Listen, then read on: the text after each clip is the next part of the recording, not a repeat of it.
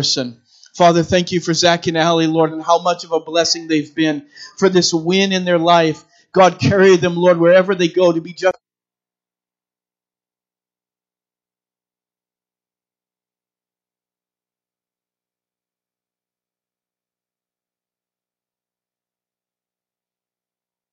So I just realized just before I came up that I had forgotten to change the overhead projector there. It's not crumbs, so that way you understand that that's not where we're going this morning. That was last week. If you missed that, you can go to the sermon online and check it out.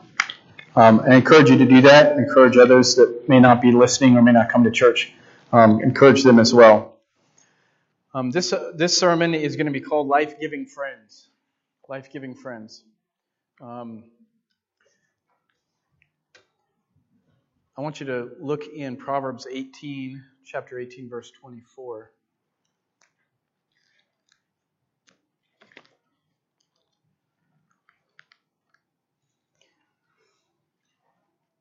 I want you to begin to look at your life and ask this question. Do you have a life-giving friend? I want you to ask a second question, that is, are you a life-giving friend?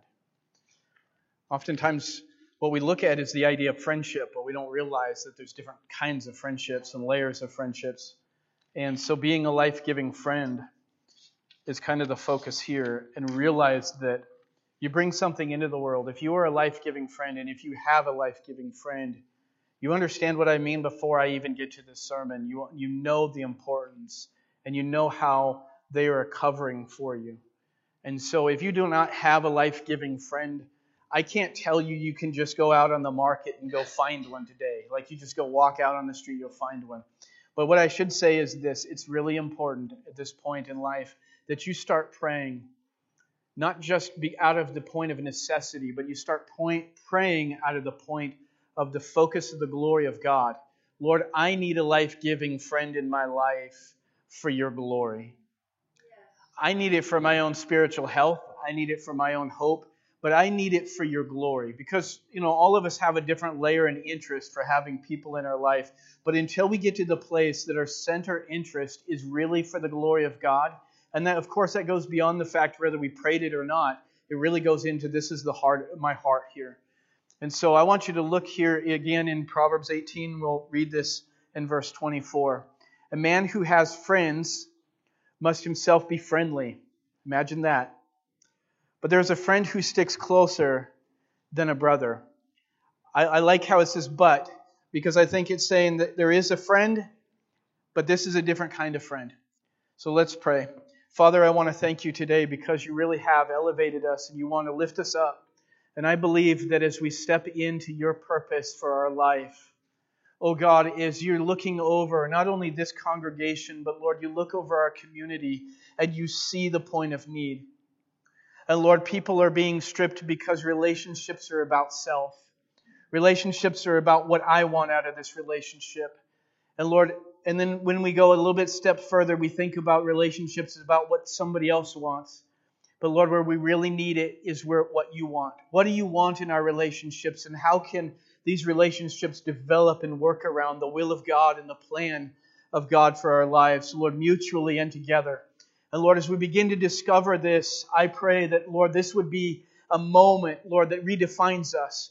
Lord, all over this place, you already know who have friends that are stick closer than a brother. Lord, those that mean more to us than just our blood relationships. These are friends that carry us through life. These are friends that carry us to the throne of God. These are friends who love us deeply and have shown it, Lord, by their consistency and their commitment, even at our worst. God, I pray that you would develop in us. Lord, would you put people in our lives that will be these kinds of friends and make us these kinds of people ourselves? Lord, we understand their value and importance because we know, Lord, that there's stages in our life we can literally say we wouldn't be here if it wasn't for you. And we mean to say for that physical person, that human being that has been there in those moments when we were struggling to meet you face to face and we needed a physical example of Jesus in front of us. Lord, for so many reasons we need these friends. And God, I'm praying that you will move beyond this message and make it a reality. for us today in Jesus' name. Amen. Man, I am so charged with this. You know, I was so grateful to see the men come together yesterday and see so many guys. And I thought to myself, I think men need these kinds of friends. Men need life-giving friends. We are in all kinds of fears of life. But when it comes down to it, I think men feel like there's two things that are the obligations of life, work and family. And after you get to that, they may have life-giving friends, but they're so separated from them because they don't have time to get those friendships and so into those relationships. And ladies, if this is your man, be finding a way to get him to be with other men. Encourage it. You know, one thing my wife and I are developing, and I would say, you know, on top of spiritual disciplines, reading your Bible and praying, here's one good thing you can do in life. Make a calendar. Now, this is too late for me in life to be saying this, but I have a calendar that gives me reminders constantly, a shared calendar that I'm developing with my wife, and it's becoming less and less. I think it's becoming less and less. You'll have to check with her to make sure. But between the two of us that we say, I said, and the other one says, I didn't get that one. I don't remember that in the conversation. And having it on a calendar, I can look at what her schedule looks like. She can look at my schedule. We can collaborate together and be more unified in our relationship. I can't tell you how much this means to me. And the more I develop and mature and get better at a calendar, the more I realize I'm becoming a better steward of my time. And I have spent so much time wasted saying I forgot. Oh, yeah, I need to remember. My brain just racked with the things that need to be done simply because I wasn't good at putting those on the calendar. So, that having been said, I'm going to say develop a calendar because this is the place where it's crucial. Your time is going to be well spent when men have time with their friends, women, you as well, with your friends. I know some families here in this church that are developing that. I know some of you, I've heard you share that men, you're saying to your wives, I want you to have time alone, time away from the kids. If you don't have kids, just time so that you can have with the ladies of your life. And I hear some ladies that are doing the same thing for their men. My wife has been encouraging me, and I haven't been good at doing it. But she says, what about you? What about you? And I've been spending some time with men, but there's been some of those one-on-one times that I need. And I want to say my Tuesday, I have another brother that I meet with, just him and I on those days. And that relationship is getting better and better because of it. If you want good relationships, listen to me right now. You know, I haven't got started on my notes, to be honest. But if you want good relationships, listen to this. Make it one-on-one. Make it one-on-one. You have to find time to have one-on-one with people. You get closer together. You find about things. This is the best question you can probably ask. You ask them the question, how are you doing? And look them in the eye and get a good answer. See, this is the thing. When you're on the one-on-one, the challenge is one-on-one because then they're going to answer honestly. When we're in a group setting, when we have something going on like we are right now, we don't usually answer that question honestly because it takes time. Listen to me. Relationships, important relationships, take time. Now, I'm an introvert by nature, so it's easy for me to have that idea that when I have somebody on the phone or I'm going to spend time with somebody, everybody else is a distraction to it. Just let me go and be quiet with them, me and them alone, and you will be amazed at what God develops in that. See, introverts were made for close relationships. Yeah. They were designed for close relationships. I believe everybody was ultimately. But the reason I say that is because we have a struggle with the crowd. But you give me that one person that I can connect with, and I will spend hours and hours with them. And it's easy to. It's not hard. So for those of you who are feeling like you're underdeveloped and misunderstood, and I'm an introvert and I don't like people, I don't believe it at all. I believe you like very close relationships. And you will not settle for anything less in your life. So I want to look at this, maturing relationships. So when I think of life-giving relationships, I think of maturing relationships. So listen to me carefully. Not just encouraging and uplifting. We need that.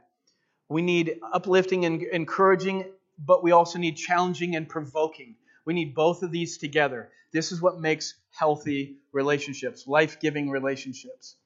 A life-giving people help us move forward by way of the gospel. Just remember that, because they will encourage you and challenge you, but will they challenge you and encourage you in the Word of God?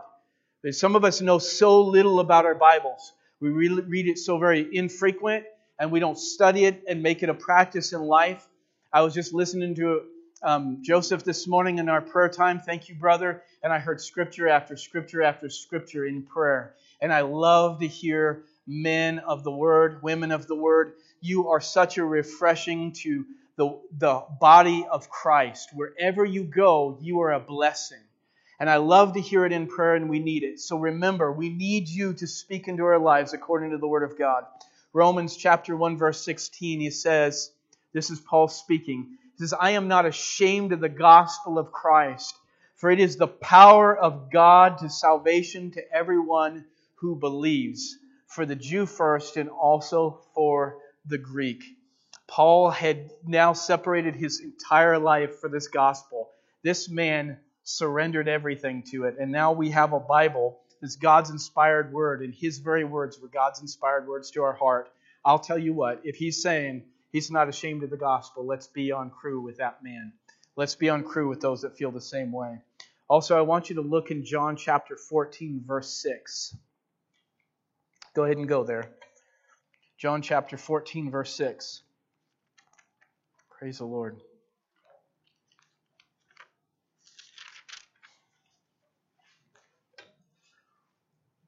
And Jesus said to him, I am the way, the truth, and the life.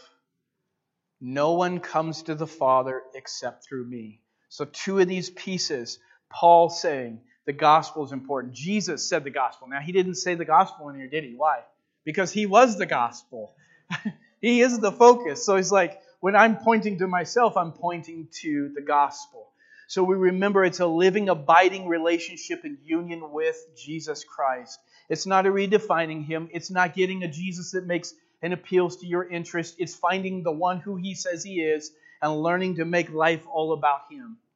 So we have this peace, and so we want to encourage one another with the gospel and who Jesus is. So that's in every frame of life. Every piece of your life needs a point of encouragement, and it also needs a challenge. I want to share with you why these two things are really important. Encouragement feeds the right motive. Man, if you want somebody to get on track with something, you want the motive that drives it, you want to make sure that there's encouragement to go with it. Man, I can tell you, I've watched guys flourish, and I've watched them fall when it came to they were on the job and you gave them affirmation, you told them they were doing an amazing job, you didn't lie about it. You actually picked a real thing that was really good. Now, of course, there was things that weren't good, but you still picked the right thing. And you saw those guys get up behind you and go for it.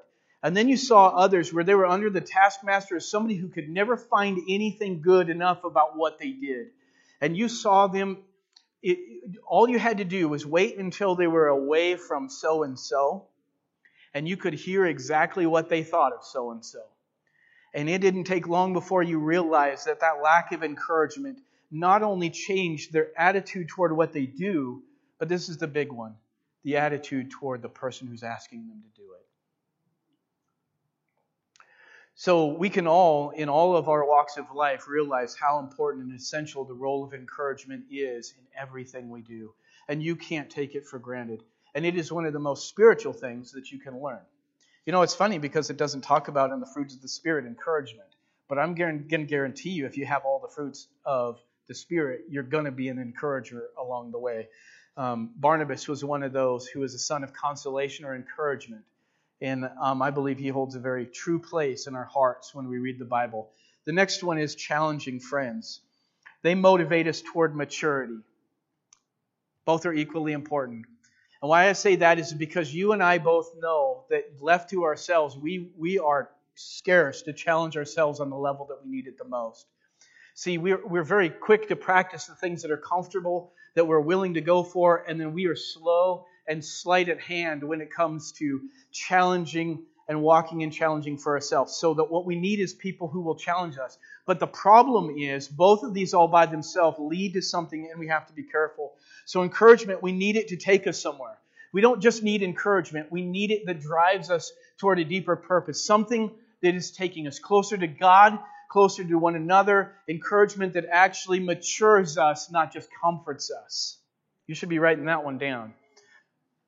Encouragement that matures us, not just comforts us. The danger of encouragement by itself is that it has a potential to make us entitled monsters that cannot be corrected or made better. That's what we run into. You just constantly, I just encourage. But that what happens is that if I can only receive encouragement, not challenge, then I become a monster in the area of correction. So then you can probably guess why challenge is so important. So challenge, let's look at this one more time. So I want to say this about encouragement. It's not about feeling good about yourself. It's less about that. Now that's a piece to encouragement, but the reality is it's more about giving hope. The reason I'm giving encouragement is because I want you to have hope. This may be outside of yourself. As a matter of fact, a lot of areas of encouragement that are so essential to life actually tell us the bad thing about ourselves, but they give us the hope of moving forward in the knowledge of what needs to change. So help me see where I'm failing and give me direction with that, and that's the encouragement I need. The last thing I need is for you to tell me all is well, I'm about ready to step off the cliff. Oh my goodness, why in the world? And so we're missing the real mark of encouragement. And I would just say correct that. If you're seeing that in yourself, take some time to correct it. Give them a sense of feeling good about themselves if that's within the right mark. But oftentimes the real issue is, I don't need better feeling about me. I need hope for where I'm going.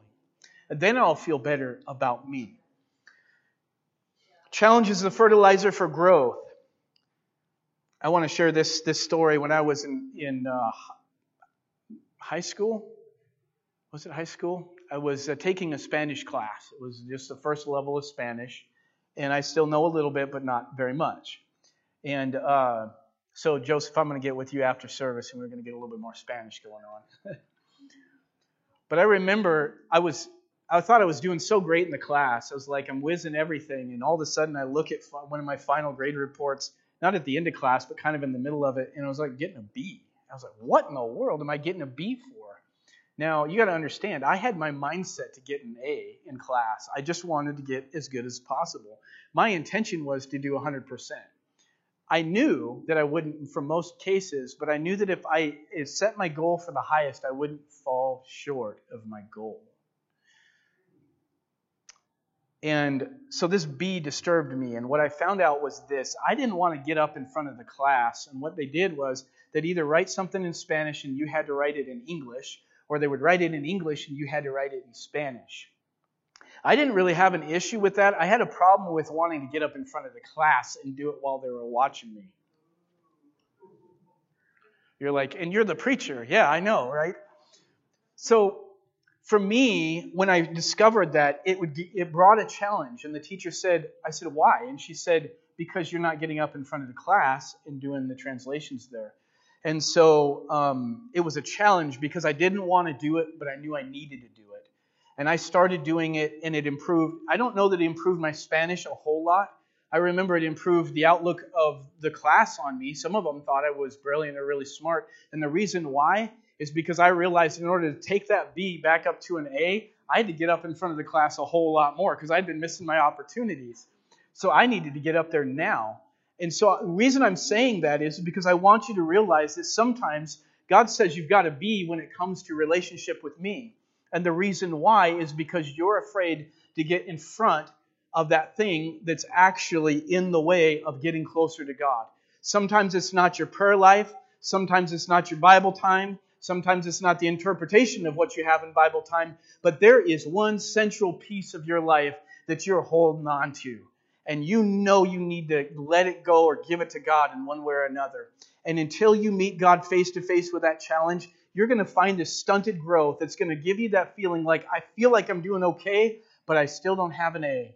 And I want to pray and promote the glory of God and above average students in the class of this church. I want to believe that everybody in this place is willing to walk with God and go to that next level with Him.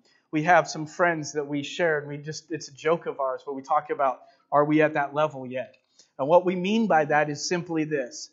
Have you gone to the next place of vulnerability with those you really trust and love in your life? And I'm stepping up, and I'm like, so we have these times where this story shows up and we're like, nope, not at that level yet. I'm not ready to share that information. But the reality is, the deeper you go with people, the more of your life is going to be less hidden. I know some of you want to write that one down. The more of your life is going to be less hidden. There's a point in our life where we realize the hiddenness is actually creating damage, for more than one reason. And part of the reason for hiddenness is because we don't trust you with my information. That's number one. Number two is that I have information about my life that will make our relationships deeper, and I don't feel free to share that. That's breaking us down. And there should be no place but the body of Christ that's more liberal and open in these areas than that. So the danger of challenge by itself is that it has the potential to make us legalistic and self-righteous. If you just push a person and challenge them, and that's all you ever do, what it feels like on our end is, if I don't meet your demand at your timing the way you feel that I ought to, then I am going to try and impress you rather than submit to God. And you and I both know that it takes a little bit more time to get to the place where we're truly, fully, wholeheartedly surrendered to God. And that's what we need to give one another, is that time and space to surrender to God. I am not wanting you to impress me. Don't you dare try and do it just because James would be happy about it, or mom and dad, or whoever. I want you to buy into it. I want it to be real for you. And what I'm looking for are the evidences that show that's real. So if all I do is challenge and try and get the most productiveness out of you, I make you a legalist. Legalistic. You don't find grace in Jesus Christ that elevates you above your human nature. You're just meeting me at the challenge place. So the only point that we're really challenging is the place where we begin to discern that you are now coming forward with an area of your life that God is exposing and you're convicted about. And I'm challenging you to not let go of that. Challenge is about finding that point of conflict. Man, I do that. I realize that's part of that close friendship, is because we're going to ask you what we call the hard questions. And you don't go up to a stranger and ask them the hard questions and expect them to say, oh yeah, I'm going to, yep, whatever. You know, they're not going to tell you the information because they're a stranger to you. You have to become interconnected and deeply connected with somebody in order to be able to ask them deeper questions. Now, I realize as a pastor, people will come to me in a ministry mindset and say, I'm struggling. And when the struggle gets deep enough, we're willing to go to anybody. Let's remember, you want to be the one they go to. So we want to find that point of conflict. Why? Not because I want dirt on you, because I know that that's the place where God reconciles. That's where the redemptive work and the beauty of what Jesus is, that personal relationship with him, is all about, is that Jesus is healing more areas. Jesus is getting on a deeper level with you. And in order for you to go where you need to go, I have to be faithful to you to just find out where's that point of conflict. So again, we go back to that Proverbs 18, verse 24. A man who has friends must himself be friendly, but there is a friend who sticks closer than a brother. I'm going to give you one more. John chapter 15. Look at John chapter 15, verse 13 through 15. How many of you are enjoying this right now? I really am. Amen. I saw a couple hands. Does that mean that the rest of you left them down? See, I don't believe the folks that don't put their hands up. I know you wanted to do it. John 15, verses 13 through 15. Greater love has no one than this, than to lay down one's life for his friends. You are my friends. Listen to what how Jesus is responding to them. If you do whatever I command you, no longer do I call you servants, for a servant does not know what his master is doing. But I have called you friends, for all things that I have heard from my Father I have made known unto you. Just capture that last piece. He says, I'm taking everything that I know from my Father, and I am making it known to you. You're at that level. You get it? You're at that level. I love what God said to Abraham. This wasn't in my notes, but I'm going to give it to you. God said to Abraham, "Shall I hide from Abraham the thing that I am about to do?" Abraham was on that level with God. See, this is the thing. If we want to get on the level with God, we have to have a point where God can say, I can share this, and you're not going to spoil it. You're not going to ruin it because you got information. This is, you're not gossiping information. You're not just haphazardly throwing it around, not casting pearls before swine. You really intend to hold on to it in its precious form. And this is the thing, the Word of God goes to the wayside because people aren't holding it with as a sacred reality for their life. So life-giving friends know that there is not a set growth rate. Well, the challenge is this, is to be that friend that wants to see somebody growing and knowing that they're holding back and still giving time and patience for that. We press, we encourage. We press, we encourage. And we step back and we give you room. You've got to have room to be able to grow. And you know what? Truth is, some people will just latch on and go for it. Some people will be a little slower. I remember this when I was working for landscaping. One of the things that really intrigued me is to watch a new guy step on the scene. Some of them, they had this enthusiasm that would just... I just wanted to dive into. I love this guy, his enthusiasm, but then you watched him in practice, and it's like you just don't get it. I'm teaching, I'm training, but it's not. You're not capturing what I'm training. And what I realized is I can't drive a guy that's not capturing it, that's not getting it. I have to give time and space for him to develop. So here we have the demand of the job. Let's get it done. Let's get some efficiency and money made. And I am grateful in those moments that I am not the boss, because you're going to lose money with me. But you're going to probably gain it. And the reason why is when that guy gets it, he's going to be really good. And one of two things happen is we lose patience with people who don't get it. And what happens is we just remove them from the job rather than do more, work with them more patiently and carefully to help them get there. Now, you know what? With landscaping, it may not matter that much. But when it comes to the kingdom of God, it matters a lot. It matters big time. And if what we got is this mentality, this Western culture mentality, we need large church services and get as many people packed in as possible and give them a sermon, get them to the altar, and boom, it's over with. You've missed it.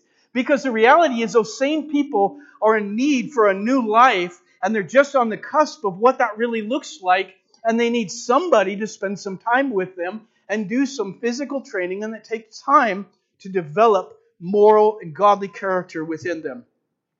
So life-giving friends know that there's not a growth rate. At the same rate, it means you can go faster or you can go slower. It's essential to know that we are seeing the gospel generated changes in fruit. And I am going to so emphasize that. Make sure it's not outward production. Just get the job done. We get the job done, go in and pray, and you're like, wait a second, you got stress on your life and I see it. You got stress behind your prayers. Let's talk about that for a little while. You know what, let's stop praying for a minute and let's listen to what's going on in your life. Let's find out more about you. Let's care about you. So there's this generated gospel, and it's like you see people and they just feel like they got to produce this fruit on their own. I'm just going to be better. I'm going to be better at home. I'm going to be better at the way I talk to my spouse. I'm going to be better with my kids.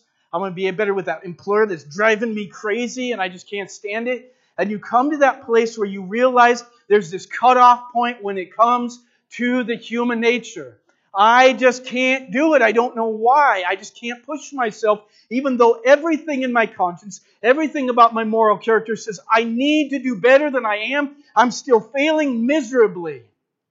And we get this grasp in our life and we begin to teach you. This is about beginning to see how Jesus actually comes into the picture and what it means to let Jesus on your boat right here, right? I want him on my boat. I want him to do the fishing for me. I want him to say, throw out the net. And I want to see what happens when he gets on the boat, right? So we want to share with people and help them see the gospel. I've actually had a few people share with me, I don't think I'm worthy. And I'm like, why don't you feel worthy? Well, because of all the things that I've done in my life. And that's just an opportunity to begin to share with them. You know you'd never please God by making everything perfect because, one, you and I both know you'll never get there. Number two, I want to share something with you. Jesus Christ took that blame on his cross. Would you just trust that? Do you believe that God would actually seal the deal for you because you actually believe that what Jesus did is good enough for you? But at the same time, you know what you're going to have to face? You're going to have to face all the accusing thoughts of the past. And you're going to have to resubmit every single one of those back to the blood and the cross of Jesus Christ until you know that you know that you know that the only freedom that you'll ever have is because Jesus died and gave himself up for you, and you let go of the mindset that I can do this on my own or that my past still makes me a guilty party. That's the beauty of the gospel. And somehow we've got to get that in their lives. Like, man, you're still a challenge. You still keep buying into that. You still keep going to there. You know why? You know why they go there? Because they got somebody in their life that keeps driving them back there. And they need you to be the other person that drives them back the other way. Eventually, the gospel will get in. Hopefully, we pray. Again, Paul says in Romans chapter 1, verse 16, I'm not ashamed of the gospel of Christ, for it is the power of God. It is the power of God to salvation for everyone who believes, for the Jew first and also to the Greek. Isn't that a powerful way to bring that out? That's why he says, I'm not ashamed of this. Because when you look at the human lives, when you see what's going on in our world, the gospel is the factor that we're holding on to. And even though we look at a mass population of people that are unchanged, unmoved, and unregenerated, this gospel is still the power to regenerate them. Even though they might be blind to it, they don't get it, it doesn't come near to them. Eventually, when you take somebody who's mass-produced darkness in their life because of what the devil has done, you realize that one day they're going to meet with the reality of who Jesus is. And when they do, when you've desperately prayed for them and you've sought God and you've ministered to them, one day that dawning reality is going to be there. The Holy Spirit is going to highlight for them the thing that they can't see on their own. And when they do, they're going to see the power of Jesus Christ. And they will never be the same again. Never, ever be the same again. And all I would pray is that a few more Christians would get back under the blood and get a little bit more purity in their lives. Because the moment you discovered the gospel when you first became a Christian, everything was new. And then we get a little starchy because we've become a Christian for too long, and we forgot that same blood that cleansed us in the beginning is the same blood that washes us right now. And you're like, Lord, I'm struggling. He knows it. He knows it, but He still wants you to come to Him. And we've done is we applied the blood at the initiation of our life with Jesus, and we quit applying the blood after we got initiated. And you know, I'm not talking about just doing it verbally. I'm saying there's something where the Holy Spirit's continually revealing it to your spirit. So I want to explain a little bit what I think the gospel is, because I think sometimes we miss this piece. What's the process of the gospel? I think it starts with realizing a false belief or an idea that one holds to and lives by. There's a false belief and an idea that I hold to and I live by. It's my principle and my practice. Now, we live by certain ideas and thoughts, and one thing I'm discovering is most of us actually just act out in life. There is a belief behind it. We just never take time to think about, why do I do that? Why is that thing going on in my life? And we don't think about what's the belief that's impacting it. But there is a belief behind it, and if you discovered the belief, you'd probably say, wow, I didn't believe I believed that, right? But I think that's the piece to the puzzle for both Christian and non-Christian is the belief that we're holding on to and living by. The second piece to this is then the conviction that I am firmly convinced that it is a false belief. There's a convincing that I've got something that I've been holding on to that I didn't see now, but I didn't see before, but I now see. And so there's this process of discovery, as it were. And so we're talking about the gospel because the gospel is the saving grace, but it's also the work of God to get you to the place where you can be saved by that grace. And then we have the point at which we begin to understand the truth of God in contrast and in conflict with that belief. Now we're being confronted with an opposite, and now we're being challenged by these two thoughts. I believe this, and this is where my behavior and my life is locked into. I've been married to this. But this is a whole new, I'm not sure what I think about. I believe this. Wait a second, I think this is more true than this. And there's this transfer of mind and thought and this convincing that the Holy Spirit helps bring you to, not just reading it, but thinking about it, analyzing it, meditating on it, and there it becomes more and more real as the Holy Spirit is taking your mind as you're drawn to, and he's elevating and bringing those truths and making them alive. Then we come to another final place, and that is finally we come, once we believe this enough, we believe it so strongly that finally it is when we fully rejected the false belief, both in principle and in practice, and then fully yielded to the truth of God, both in principle and practice. And this is where the Holy Spirit is doing his renewing on the inside at the same time. There's a renewing of God inside of me, and I feel the life of God in. And so God is instrumentally at work in all of these places. It's not you doing it. It's you participating in it and cooperating with God in it. But the reality is this is what God is doing all through and getting you prepared and getting you adjusted to the place where the gospel can have its powerful effect on your heart. And this is something that is not generated by human power. It is not, and it, from the beginning and the end, like I said, it's the illumination that Jesus does and draws in our hearts. That is what we mean by the gospel. That's what I mean by the gospel. I'm sure there's more I could give in definition for it, but when I think of it, there's that drawing work that God does graciously to lead us to a place of repentance, surrender, and the reality of who he is. There's a revelation of Christ in it. Friends that stick by your side, who encourage and challenge you in this direction, are life-giving. They're life-giving. Only a few in my lifetime have I had these kinds of friends. Easy to be with. I want to share with you what I see as uniquely a part of those relationships. They're easy to be with. It's like you can never spend enough time with them. These are those kinds of friends. They know stuff. They know stuff. And we already kind of covered that. They deposit in your life lasting memories. Lasting memories. And as I shared, I think I could say this, they share big moments with you. They share big moments. I would say that the type of people that you're going to say, if it wasn't for you, I would have. And we're talking about in the negative sense. They shared big moments with you. So we need the grace of time to see and discern our false beliefs. We need the grace of revelation to see what God is saying and that they are false beliefs. And we need the contrast of God's truth along with it.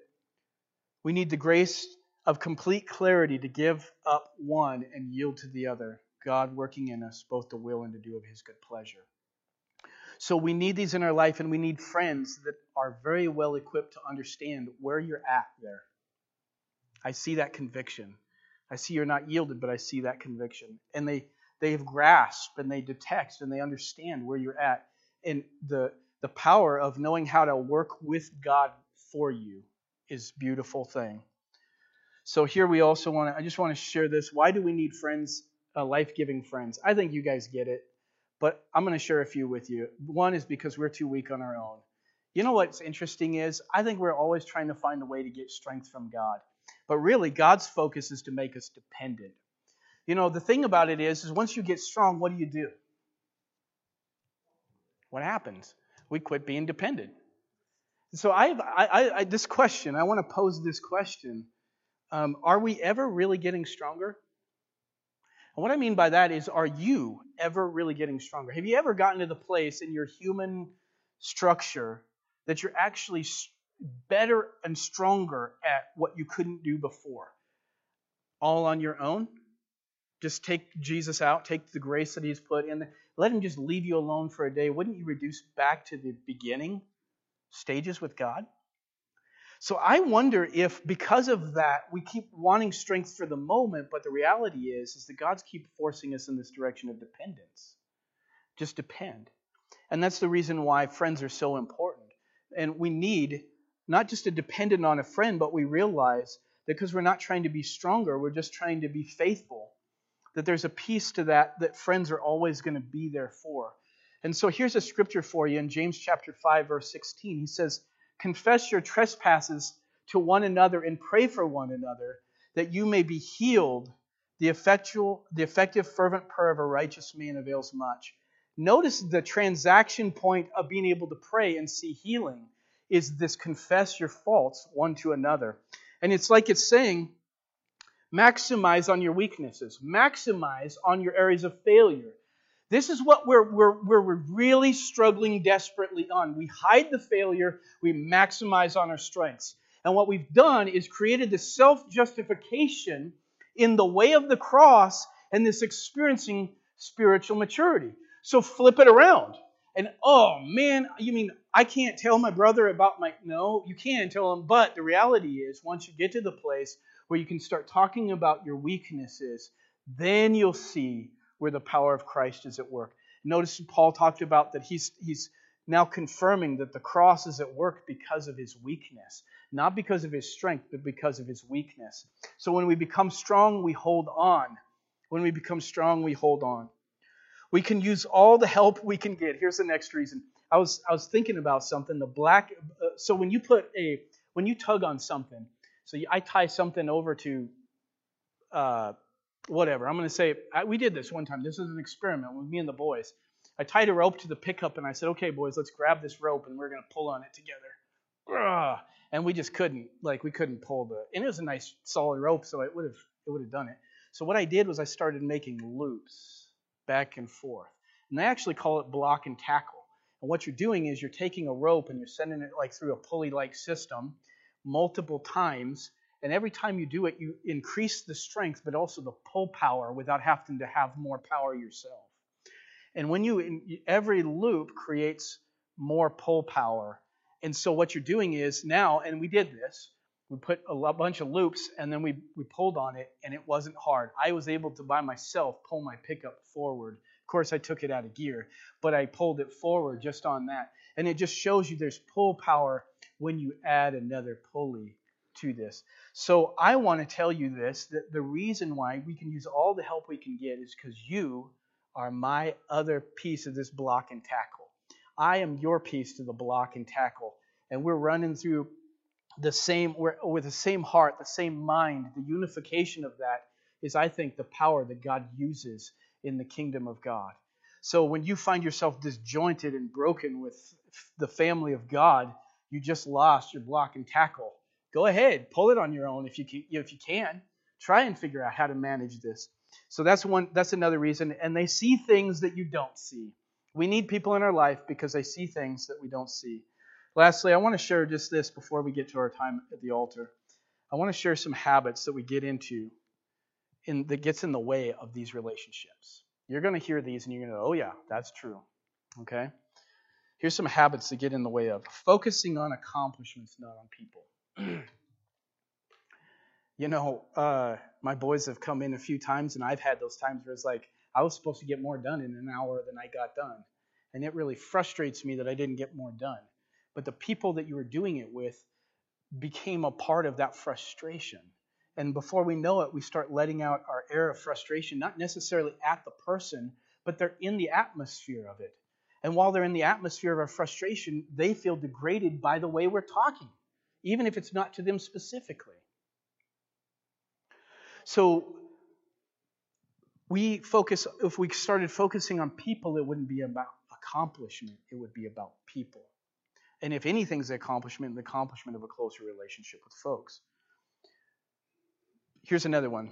Just not making time for or prioritizing people in our life. So if you go back to my calendar, one of the things that I said to my wife that I was going to do, I was going to say at the end of every week, I was going to talk to you about what would you like to see done, if they're projects or what's something important to you. And I told her I'd do that. Right? I told her I'd do it, right? But you go back and you're like, wait a second, I've got a lot of other things, but I skipped that one a few times. I need to go back to it. I'm reminded, And so what I realized was this. There's an element in our lives where we don't prioritize the people that are important. Shouldn't my family be on my schedule as much as anybody else? And here's where I fell short. I fell short because, I'm confessing my fault. Dang it. I had to go there, didn't I? We're at the next level. You guys just moved up a level, didn't you? What I realized was my mentality was I live with you every day. And so I'm going to get to you eventually. But you know that day doesn't come as quickly as you thought it would. And so I saw a new picture. Now, oh, Lord, that's my challenge there. So as I prioritize my family and I put them into my life and I schedule them not because they're not important. I schedule them because they are important. You hear that? And so I want to, if I can, I want to encourage you to do the exact same thing. I want to encourage, like you're like, I don't have those relationships. I'm in a different stage in life. Well, then prioritize the people that are important in your life. And if you would say to me, and I know you wouldn't, but if you said to me, Pastor, I don't have anybody that I need to prioritize in my life, I'd say you need to come to the altar the first time, right now. You need to take some time before God because there's people in your life you just have lost the value of those people. But I don't think there's anybody in this place that I'm speaking to. That's why I could say it so boldly and plainly. So here's another one. Letting the desire to rest, believe me, we need it, but we overdo it, get in the way of the desire to get together. I just want to rest. You know what? Take some time to rest. But don't make that your every excuse for missing opportunities to get together with people. Now here's another one. This is going to hit some of you right at the heart, and I'm not afraid to do it. The convenience of browsing social media rather than planning for social gatherings. I had to think about that. You know why we don't have social gatherings like we used to? It's because our phones are so much more convenient. I get to know about your life. I get to know about, and you know what? I don't even have to listen to you talk for hours and tell me about it. I get to all the information that I need to know without listening to you. I think that's a piece to it, but there's another piece to it is that when we sit down and we just naturally just want to feel like resting, we wouldn't have something to do. And so we're taking time to browse through and have something to do. But in effect, what we're missing is that while you're taking time to do this, time is passing at the same time. And what you could be doing is spending time with them. We spend time with them. And what I want to say is this, and I want to say this very very important to listen. I want you to listen to this. We've got TV preachers that there are people that at times they won't come to a church. They may not even come to my church because there's a better preacher out there than I am. And I have no problem admitting that. But I'll tell you what they will never do. They will never be at your doorstep when you're hurting. They will never be there to be the person that you're praying for unless you can call and talk to them.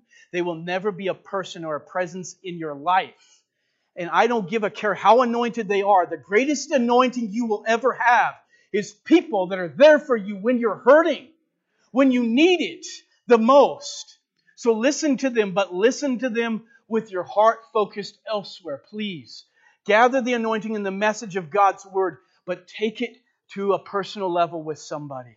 I am so tired of watching our churches die off because people are getting used to be fed through social media. I am content. You're dying spiritually and you don't even know it. You need people that will keep you accountable, that will support you, that will look you in the eye. You need that in your life. I need that in my life. And if there's nobody in here that needs it, I need it. And I am so grateful. I have had men in my life. Mike has been one of those guys in my life. Joseph has been one of those guys in my life. There have been multiple men in my life that have looked me in the eye, and they have said things to me that I needed to hear in that moment. I needed to unburden myself in that moment. I needed to say, I know I shouldn't be struggling with this, but I am. And they give me the message that I need to hear. And most of the time, it's the encouragement of hope. Oh, man, I love you guys. I love you guys. What a refreshing in my life. And I can't imagine being robbed of that. And I have watched people in my life that I have loved, that were faithful to me at one time. And now they're sitting at home watching ball games, and they have no interaction with people anymore, and their spiritual level just went like this. And it's like they flushed the whole thing. And I'm like, what happened to you? What happened to you? And I think what happened to them is they didn't realize how important people were in their life. I'm going to give you two more. Letting life just happen. I want to say this to you. I want to say it never just happens to go in the direction you need it to go. You just let life happen. It's never going to happen the way you want it or where you want it to go. So don't spend your time thinking it's just going to happen or just letting life happen. And then that's just a habit. And lastly, this one, always promising yourself that it will eventually happen. Do you understand? We get there, we've been there, but these are terrible habits. They're terrible habits that force us into a loss of deep and personal relationships that God intended for us to have. And we're talking about the miraculous, and we talk about the miraculous on the level of, I want to feel better, I want healing, and I think that's great. I'm not minimizing that. But what I'm saying is that it's very shallow to be praying for those kinds of miracles and not these kinds of miracles. It's so shallow. If you can be healed of cancer, you can be healed of diabetes, you can be healed of all those things, and you can still sit at home alone, I am so sorry. I am sorry that's the best that you've gotten out of that healing. Lord, heal me so I can spend time with people. Heal me so that I can be a healing agent to them and a life giver to the people around me. Amen. I have enjoyed sharing this message with you guys. I hope that you've gotten a lot from it. This has just been wonderful. There's so much that's been in the notes and out of the notes at the same time. I want to give you an opportunity to respond to the Lord in your way. I want you to spend to the Lord in your way. I'm going to invite the worship team up, but here's what I want to share with you in our altar call time is this. I want you to think about this. Are you a life-giving person? Are you a life-giving friend? And do you have one? Sometimes we need to empty ourselves of the things that keep us from being a life-giving friend so that we can have one too. So I just want you to take some time before the Lord and answer that question. Are you a life-giving person? And those who you let... I also want you to ask yourself the question, those who you let go of and why. The people who are important in your life and you're not taking time for them. I want you to ask God that question. I want you to spend some time before the Lord with that. And lastly, the people you know who need a life-giving friend. So aside from yourself, do you know somebody who needs that? I want to give you an opportunity to come to the altar and spend some time before the Lord on all those questions or whatever's on your heart in the moment. Obviously, there's more to it. And I want you to take time as we sing just to let the Lord in. If kneeling is difficult, you can stand. But I want to give you an open invitation to spend time. This is where God does his work on you, right? So we want to give that opportunity. So ladies, please.